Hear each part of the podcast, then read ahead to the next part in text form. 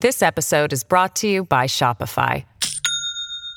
Do you have a point of sale system you can trust, or is it a real POS? You need Shopify for retail. From accepting payments to managing inventory, Shopify POS has everything you need to sell in person. Go to shopify.com/system, all lowercase, to take your retail business to the next level today. That's shopify.com/system.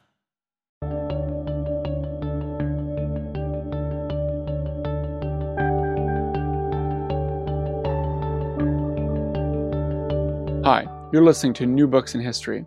I'm your host, Dexter Fergie. Today I'll be speaking with Martin Collins, a curator of space satellites at the Smithsonian, about his really interesting new book called A Telephone for the World, Iridium, Motorola, and the Making of a Global Age. It was published last year by Johns Hopkins University Press. The vast majority of us probably take it for granted that we can pick up our cell phones and call people on the other side of the planet. But not too long ago, this was a distant dream. A Telephone for the World examines how Motorola tried and failed to turn that dream into a reality in the 1990s. The project was called Iridium. The book examines a truly fascinating case study of how American business navigated neoliberalism, the rise of Japan, the end of the Cold War, and even the global as a way of life. The book should interest business historians, historians of technology, communication scholars, and anyone who wants to know more about the mechanics of globalization. I hope you enjoy our conversation. I'm speaking with Martin Collins, author of A Telephone for the World. Thanks for joining us today, Martin. Glad to be here. Yeah, I really enjoyed the book. It's filled with insights about many topics that I care deeply about, and so I'm excited that you're on the show. So, just to get started, we like to ask our guests how they ended up becoming historians. Well, I think probably easier to answer not how I became a historian, but my trajectory as a historian. I initially was primarily focused on the issue of the U.S. role in the Cold War, primarily seen from a within the U.S. perspective, with a special emphasis on the role of science and technology, and particularly the relationship of scientific and technical knowledge to politics. So my first book was on the U.S. Air Force and the RAND Corporation relationship and the broader set of issues about how one coordinated, relied on, developed science and technical knowledge to apply to the special sort of post-war circumstances, and how the military, particularly the Air Force, sought to kind of incorporate these types of knowledge into its own sort of conceptions of a post-war world in which innovation, science and technical innovation, were kind of critical elements, and how that sort of played into the political restructuring of the United States in that time period. So from that sort of kind of basis, I thought about primarily sort of issues of kind of U.S. culture, knowledge, and the scientific and technical realm, and how it kind of related particularly into large-scale technical systems. And that was kind of the initial sort of framing that I brought to the Telephone for the World book. And as I note in the introduction of that book, I was, kind of initially thinking that I wanted to take that kind of early Cold War template about the role of developing large technical systems and their political meaning, and apply that to the end of the Cold War and post-Cold War moment.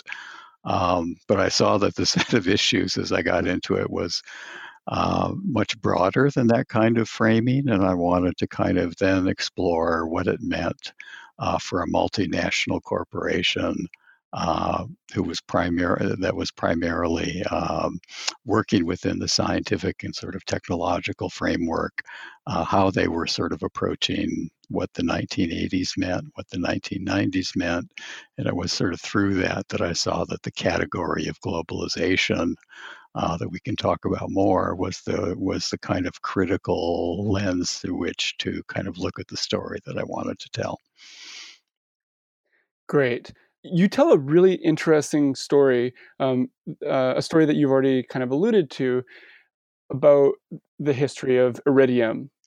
And at one point, you even call it Hollywood in terms of the narrative. So how does this story begin, and what made the story so dramatic? Well, I there are always sort of multiple beginning points, right? I mean, one of the critical ones, of course, is to think about the timing of this narrative. As I point out in the book, it really begins towards the end of the 1980s as Motorola, which at that time was fundamentally a commercially oriented multinational Fortune 500 company, where its primary products were semiconductors and beginning to get into the cell phone market and other kinds of radio products. But the part of the corporation that is central to my story is the defense unit within Motorola, which was about 10% of its business. And at that moment in the 1980s, after the Reagan buildup in national security funding in the early to mid-1980s, the Cold War budgets were beginning to decline, and that led Motorola to think about how do you reorient, or at least the people in this National Security Division, how do they begin to kind of reorient themselves to a world in which their funding profile was substantially less? And also, recognizing, as the larger body of Motorola's effort indicated, that, what was emerging was this larger market-oriented neoliberal ideological world, and they began to see their future not in continuing to kind of pursue military projects, but to pursue commercial projects within this new framework that had emerged through the 70s and especially in the 1980s. So the way that the story begins, as a kind of hook to take off from that context, is the apocryphal story that I share in the book of one of the inventors of the Iridium system going on a vacation with his spouse, and the spouse, who was a real estate agent, saying, well, I'd really like to be able to conduct business from a beach in the Caribbean. Motorola's doing all this wonderful stuff with cell phones. Why can't I be able to, pick up a cell phone, and just call any place that I want to do my work? That will sound a little bit peculiar to modern audiences in the sense that, at that time period, in the late 1980s, cell phone coverage was highly limited to major metropolitan areas, right? So we don't have this kind of ability when we're almost off any place in the planet to use our cell phone and call someone, kind of located in a geographic region. So it was sort of very... It's hard to believe. Yeah, it's the transition, of course, in this stuff is tremendous. But that, that's the kind of technological context. So it was presumably from this apocryphal sort of seed that led this inventor and a couple of his colleagues to begin to think about a more global satellite-based system that came to be called Iridium. But as I develop in the book, I mean, the deeper narrative is this one about the beginning diminishment of Cold War military budgets, which would impact this national security unit at Motorola, and this emerging condition of kind of neoliberal market-oriented developments that seem much more promising for the kinds of skills and technical understandings that this group at Motorola had. So it was really kind of a, how do we survive as a unit within this larger corporation? How do we use, as people who worked within this military context, our own skill sets that we might insert into a commercial or market-oriented context and create a very sort of different vision of ourselves and a different place for us in this new market order? And the book deals with a really recent historical narrative. You go through from the 1980s into the early 2000s, Can you say something about the process of doing such recent history? The obstacles, the challenges. Yeah, the main thing, right, is the fundamental sort of hole in the historiography about globalization in the late 20th century, right, and that hole in the historiography is to understand in some deep, detailed sense how multinational corporations responded and were part of this condition that we call late 20th century globalization, right? Under the best of circumstances, it's a challenge to get hold of primary corporate source materials to do this kind of history. So I was aided by sort of, one serendipitous thing and one methodological thing that I'd used previously. And the serendipitous thing was you had this, this dramatic kind of public unveiling of this effort by Motorola and Iridium, that has this wonderful public arc that you sort of highlighted by mentioning the word sort of Hollywood to it, right, in terms of its appeal in a kind of public narrative sense. But after all of that, the corporation almost immediately after it launched into service in late 1998 began to have its financial fortunes and prospects for success undermined, and they went into bankruptcy in 1999. And it just so happened that in the year 1998. As a curator at a museum, one of the things I wanted to begin to be able to do was to tell the kinds of stories that were coming out of the 80s and 90s with respect to satellite communications. So I had gone to Motorola in 97 or something to ask whether I could get one of these satellites for the museum and add it to our collection. And we eventually came to an agreement on that, and they donated a satellite to the museum in 1998. So I had a set of connections with Motorola and with Iridium at the moment when the corporation Iridium began to founder and eventually collapse and go into bankruptcy.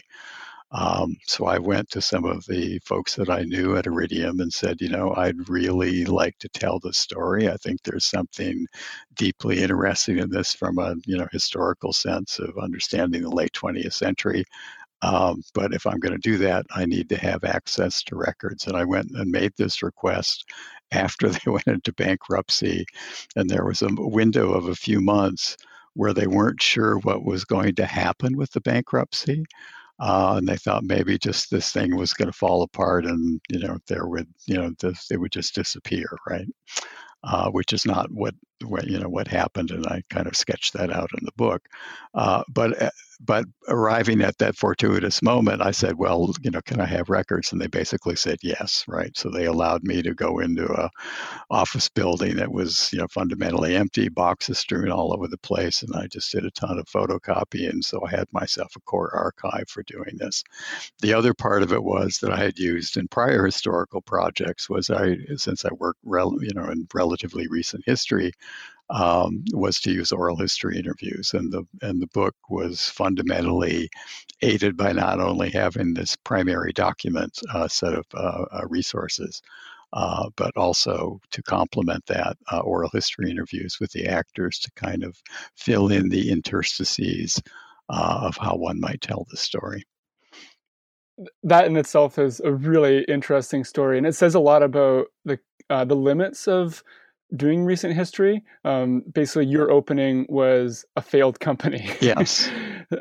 So, in a certain sense, I guess, doing recent history, the records that are going to be more available are the companies that don't succeed, which is an interesting feature of doing recent history. Yeah. And I mean, and also, you know, the legal environment has become more restrictive in the sense that, you know, corporations tend to see archives as a liability rather than an asset. And so, you know, there's all the incentives in terms of having that primary reference material, primary source material from corporations is all on the side of kind of destruction or limiting access. So it's very hard to do this kind of histories, and especially you know, kind of given the central role of business in American life since its inception, it really kind of creates this space in which we're missing a significant set of issues that attach to American history. Mm-hmm. Yeah, and for the historian, all of those destroyed records or restricted records just it makes me very sad. So another moment that you situate your story in is the rise of Japan, the economic rise of Japan, and you look at how you know, people at Motorola were responding to this economic rise. Can you say something about what that encounter looked like and how American businesses understood Japan and how it just fundamentally changed American business itself? Well, there's a kind of macro level, right, in the sense that you know, you're still in the, so we're talking specifically about the late 1970s into the early 1980s, when that kind of perception of Japan of as having kind of learned a whole set of approaches to kind of manufacturing for the consumer market in particular. We're beginning to have a major sort of impact on the larger international economic order and Japan's sort of ascension as a kind of critical actor in that order, impinging on U.S. preeminence, you know, that had been assumed from the 50s and 60s and into the early 1970s before events like the oil shocks and all of that began to kind of undermine the U.S. position.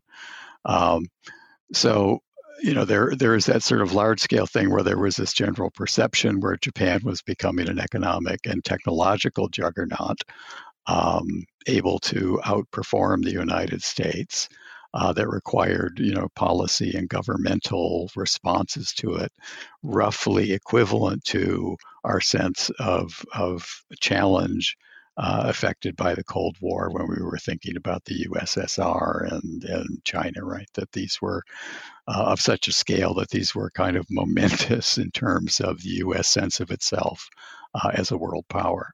And then on the, you know, kind of on a level below that is the question, well, what exactly were these capabilities that Japan was developing, right?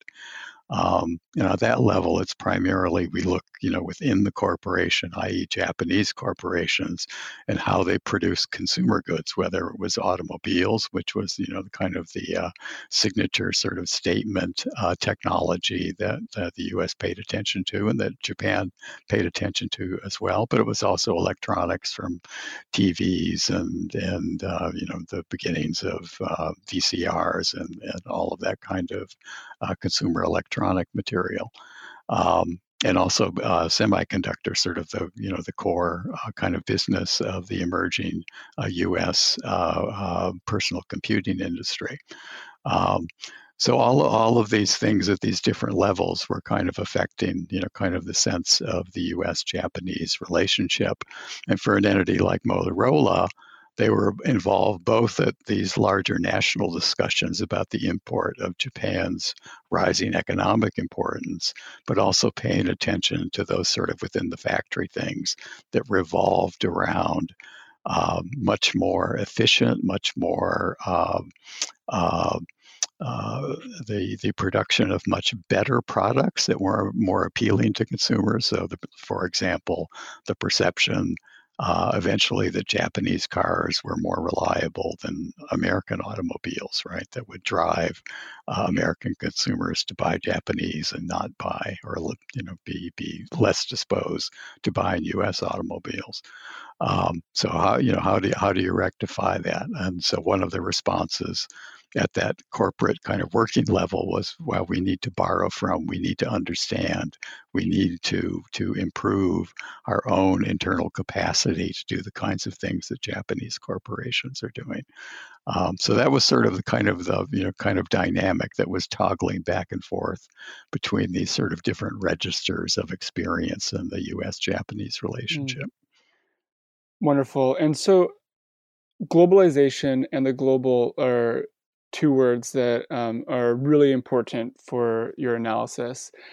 You even write about how global satellite communications helped make the global into a way of life, into something more tangible and concrete, rather than just a metaphor. And so I was wondering if you could say something about how the story of Iridium, what it says about the global or globalization, what exactly does global mean? Well, obviously it is one of those terms, right, that has room for a lot of different ways of characterizing it and different ways of being interpreted depending on different historical actors and their different positions, right? And I think, one of the things that the book emphasizes, which I think is distinctive of the late 80s and into the 90s, is that moment in historical time is one in which the U.S. is the unquestioned so-called lone superpower, right, after the collapse of the Soviet Union. So it's, I think, in that very particular historical context that the global comes to mean something specific in the Iridium case that gives the articulation of the global and how it is built up through the 80s and into the 90s, a very strong U.S.-centric cast, a kind of positioning that, if somebody kind of framed the present world in that way, you would want to rethink that, just given the more multipolar kind of character of international relationships.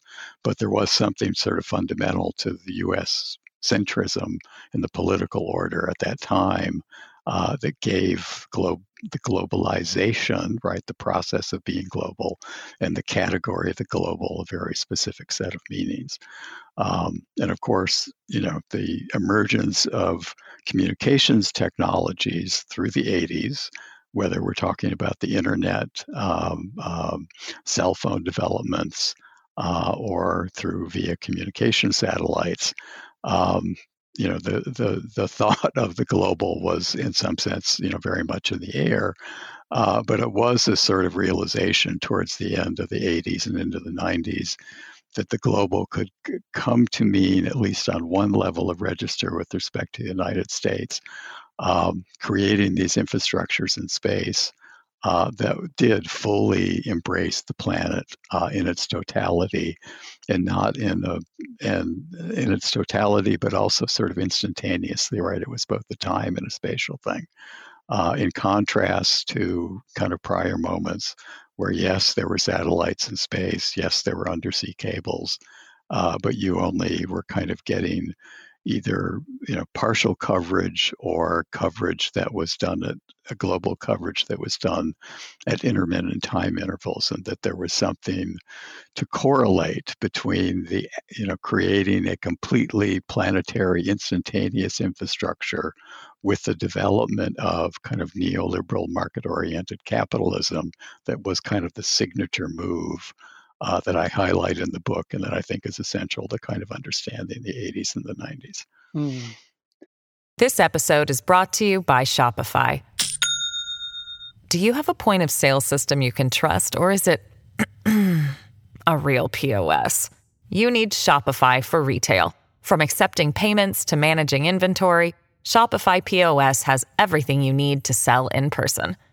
Go to shopify.com/system, all lowercase, to take your retail business to the next level today. That's shopify.com/system.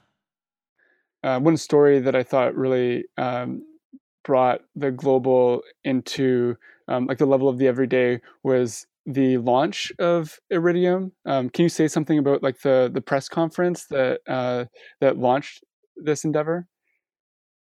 Yeah, it's. I mean, It was a striking thing. I mean, in some ways, it's. And this goes back to the earlier comment about the Hollywood-ishness of it, right? In the sense that they were very conscious in a way that we would recognize in our contemporary moment of the PR value of what they were doing, right? And to do sort of simultaneous rollouts of the Iridium concept in New York at the Hayden Planetarium, which is a kind of a world-renowned planetarium, and also in other cities, including Beijing and Melbourne, to kind of have this sort of coverage in these very significant marketplaces, whether in the case of Beijing, kind of representing the U.S.-Chinese relationship and our hopes in an economic sense for that relationship, or another Far East thing in Melbourne, as a way of both kind of saturating, if you will, the world media environment with this narrative, and at the same time using it strategically as a tool to begin to develop potential a list of investors who would come and kind of join in this enterprise.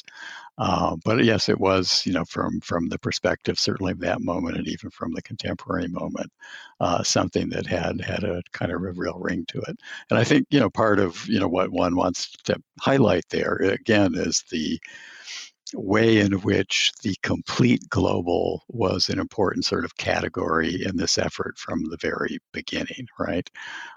That one doesn't do this kind of rollout if you're only thinking about a kind of partially global kind of service.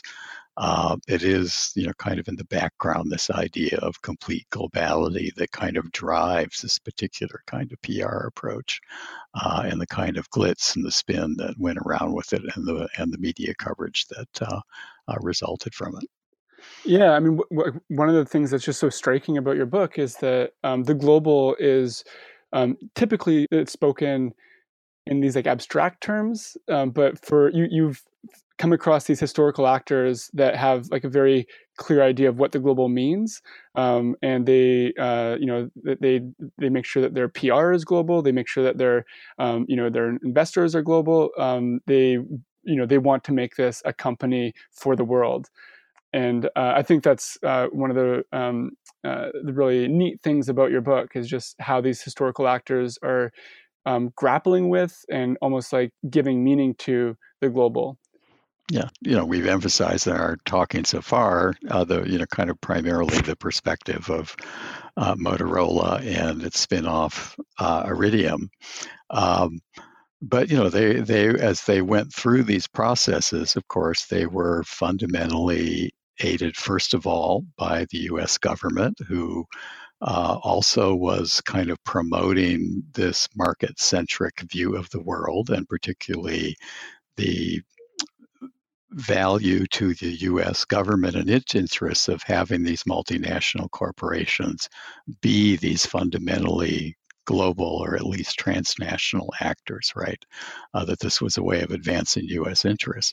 I think so. That, I mean, on one level, of course, that's not too surprising. There's a long history of that in business government relationships in the U.S. That go back, certainly to the 19th century.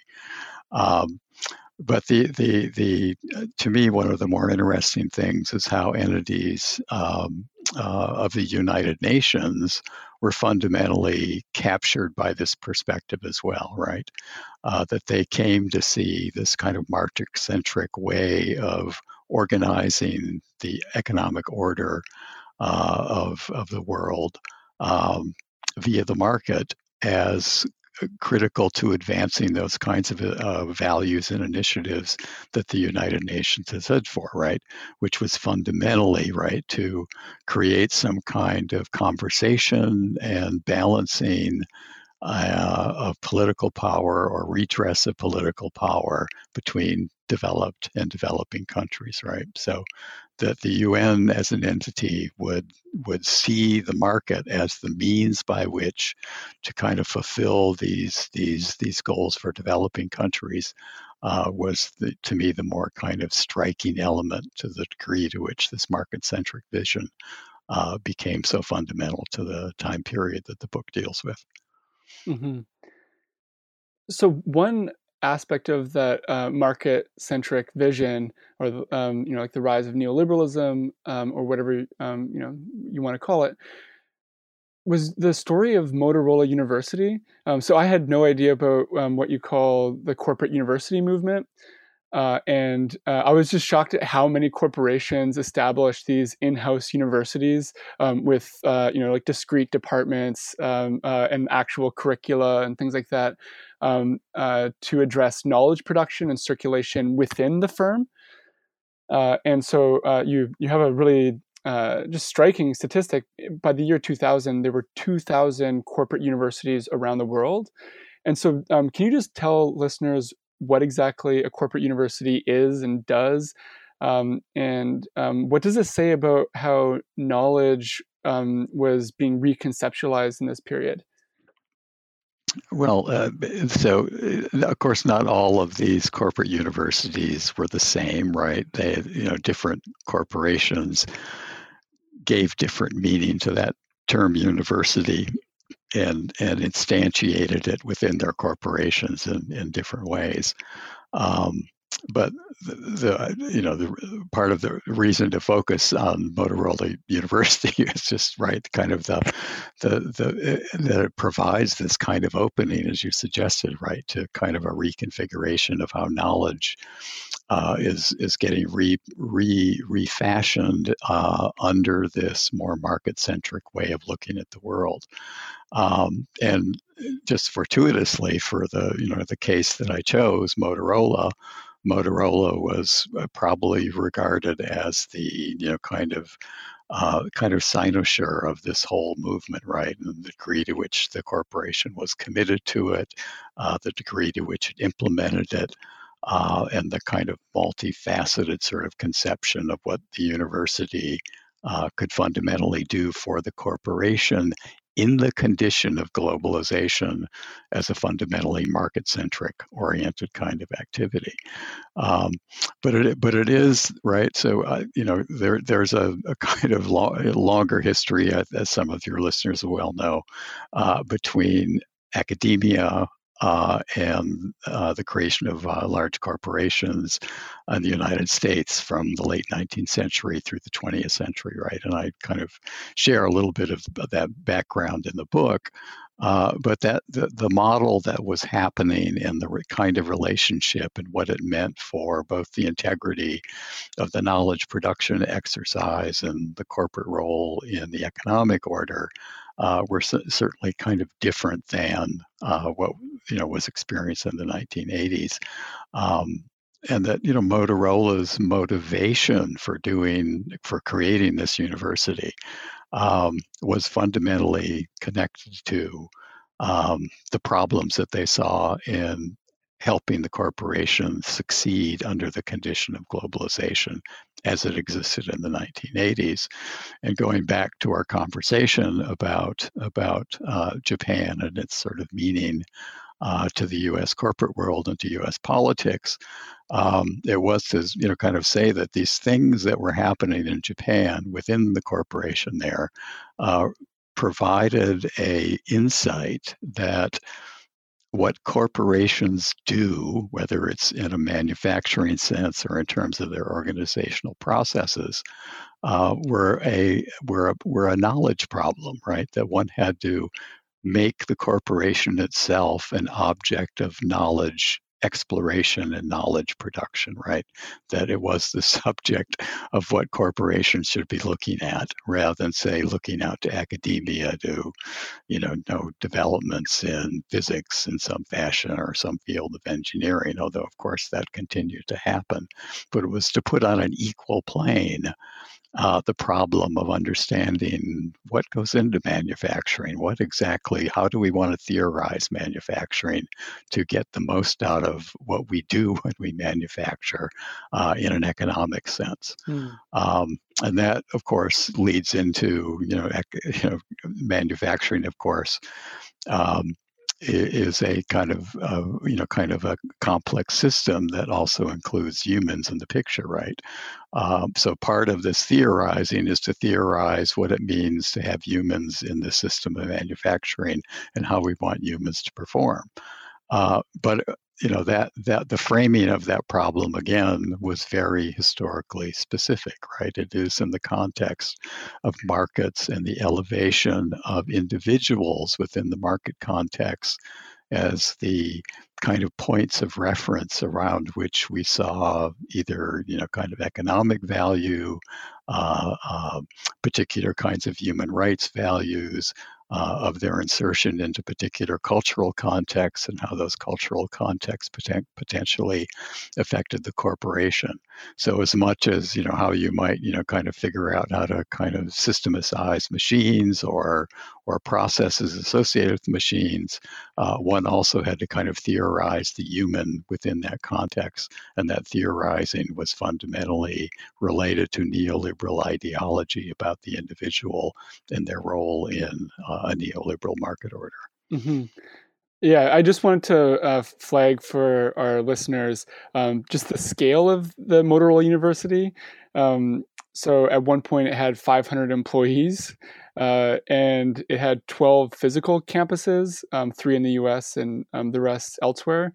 And then it also gave Motorola this really interesting regulatory power in certain countries. So in emerging countries, Motorola University would actually train suppliers or even government officials, especially in Russia and China. And so this is just for me a really fascinating part of the modern corporation. Yeah, it's right when you see that, it is kind of mind blowing, right? Yeah. And I don't know whether initially they chose the word university to establish some kind of distance between the university and give it the aura of what we usually associate with the typical university, right? That there's a kind of independent space in which knowledge and knowledge relationships are being investigated and dealt with, as opposed to a university embedded within a corporation.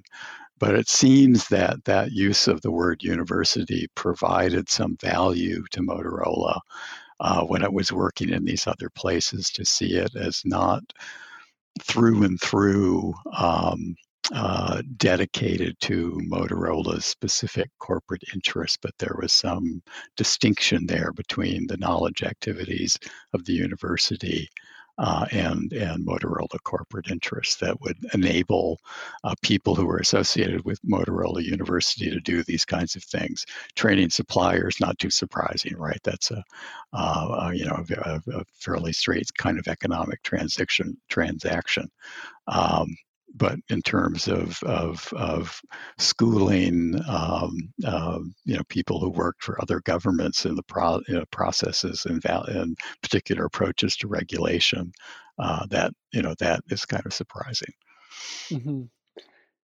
And so, in spite of all the enthusiasm and ambition and globalism, Iridium didn't work. It didn't succeed. It went bankrupt in the late 90s, and that's as you've already mentioned, the reason why you were able to get access to all their records. What happened? Why did it not work? That's actually a kind of complicated story, right? I think I guess one can highlight sort of two components, right? well, three, I think.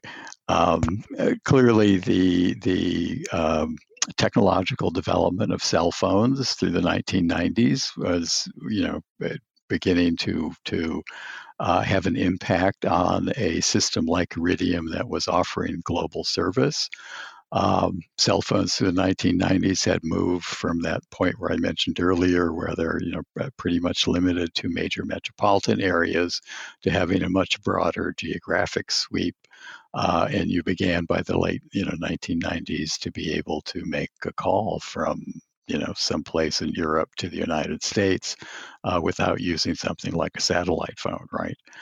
So that's one element of it. Another element was that, they had this system was technologically complex, and they were rushing to complete it, and there were a lot of loose ends in how the system performed. And so the kind of call quality, was not as high as they wanted it to be when they rolled the system out. But I think the preeminent reason that this collapsed in an economic sense was just the kind of bank structure that they had sort of surrounding the enterprise, and the requirements for these various loans that they had taken out to complete the system required them to meet certain subscriber targets and certain payments at certain times, which were very sort of aggressive in the months to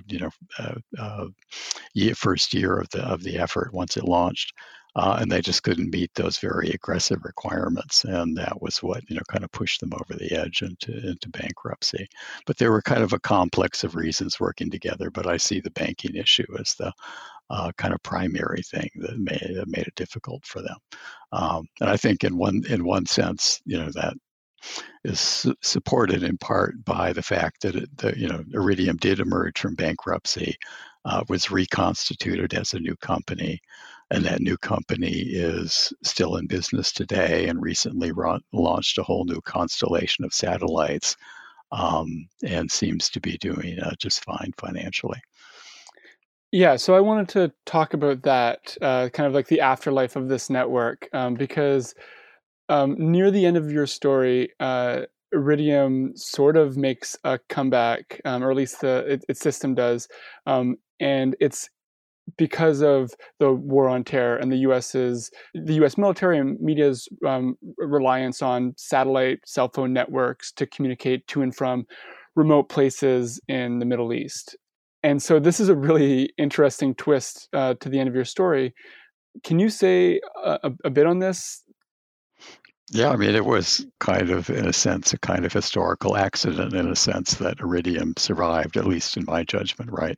And that historical accident was, 9/11 and the aftermath of 9/11, and the movement of U.S. troops to Iraq and to Afghanistan. And prior to during the time that Iridium was arranging for launch and to begin initiation of the system, they'd already been in conversation with the U.S. military about having a contract with Iridium, and I think, as I develop in the book, created a special gateway, which was one of the means of connecting the constellation to Earth-based systems of telecommunication, a separate gateway for the U.S. military. And again, this comes out of, remember, the division of Motorola that creates this whole thing and creates this large commercial enterprise called Iridium, was initially embedded in U.S. military and national security work. So they were constantly through the 1990s, having conversations with DOD, a Department of Defense, on use of the Iridium system when it went up. So it just so happened that just before as Iridium was going into bankruptcy, that they arranged a contract. They finalized the contract to have military use of the system. And I think it was sort of that contract and then the accident of historical accident of 9/11 and the aftermath and the need for better communications in Afghanistan and Iraq that literally kind of saved the system. Because there was that, basic seed money coming in to sustain the ability of the corporation to get started, reorient itself, and begin to move into other areas beyond U.S. government support. Mm-hmm. Yeah, I mean, it made me think that the conversations about neoliberalism need to be more connected to conversations about the U.S. military, just in the sense that this market, this corporation that runs on, the ideology of this global marketplace was in the end rescued by the U.S. military. Right. That's, sort of this kind of interconnection, emerges more strongly in the 1990s, but it's a hallmark of the post 9/11 world, where there's just, kind of multiple sort of intersections and interpenetrations between the market world and the military, different than existed in the 50s, 60s, and 70s. One other marker of this, kind of beyond Iridium that I think people are well familiar with, of course, is the global positioning system, which was created fundamentally as a military tool, but now is so deeply integrated into everyday life, that that merger between the military framework and our sense of our identities, in the everyday world are practically inseparable. Mm-hmm. Yeah, that's actually something that I spoke about with another guest on this show, Bill Rankin, a couple years ago. I think that these connections are really interesting and I think need to be worked out much more in the literature.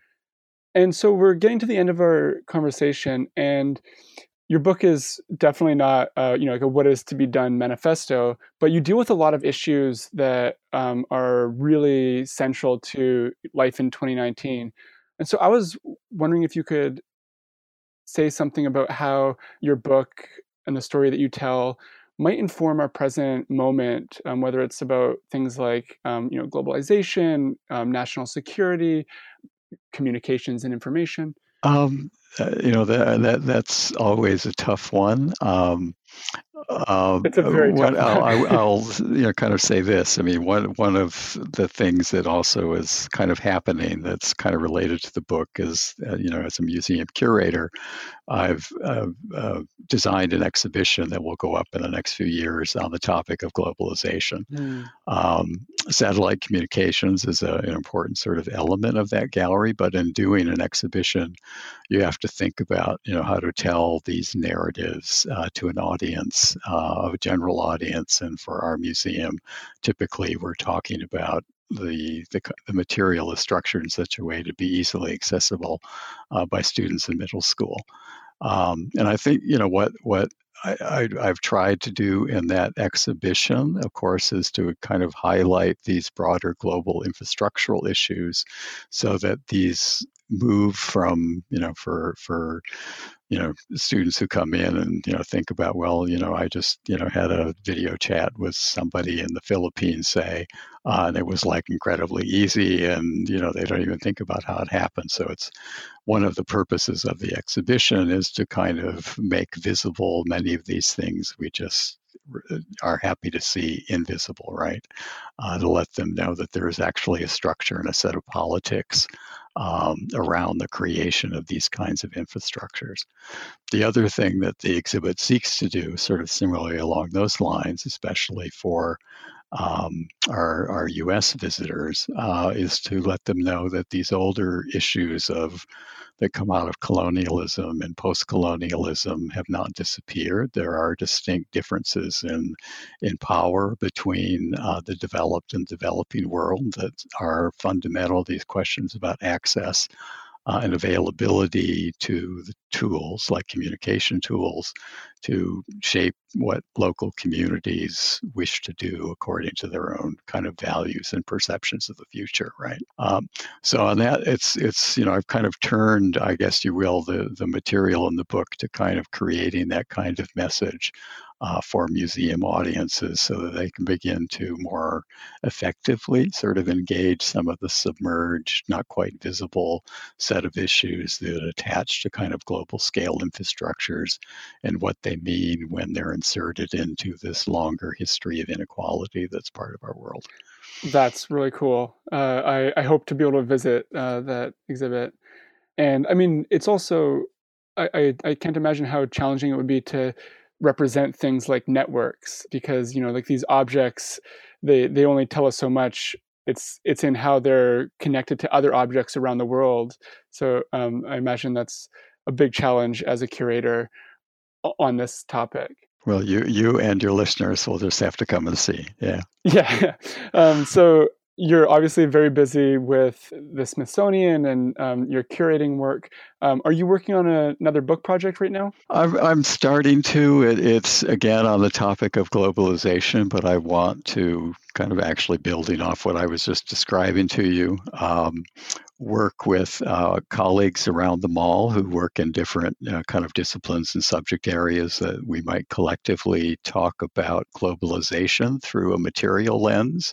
So all the different Smithsonian museums, as you can well imagine, kind of approach this sort of question of what the global is in different ways, but we want to kind of use objects as a way to kind of gain insight into how one can think about this from different disciplinary perspectives, as well as tell different stories for our visiting publics at the different museums. That's also a really cool project. I look forward to it. I want to thank you again for speaking with me today. Thank you, Dexter. It was fun. Thanks.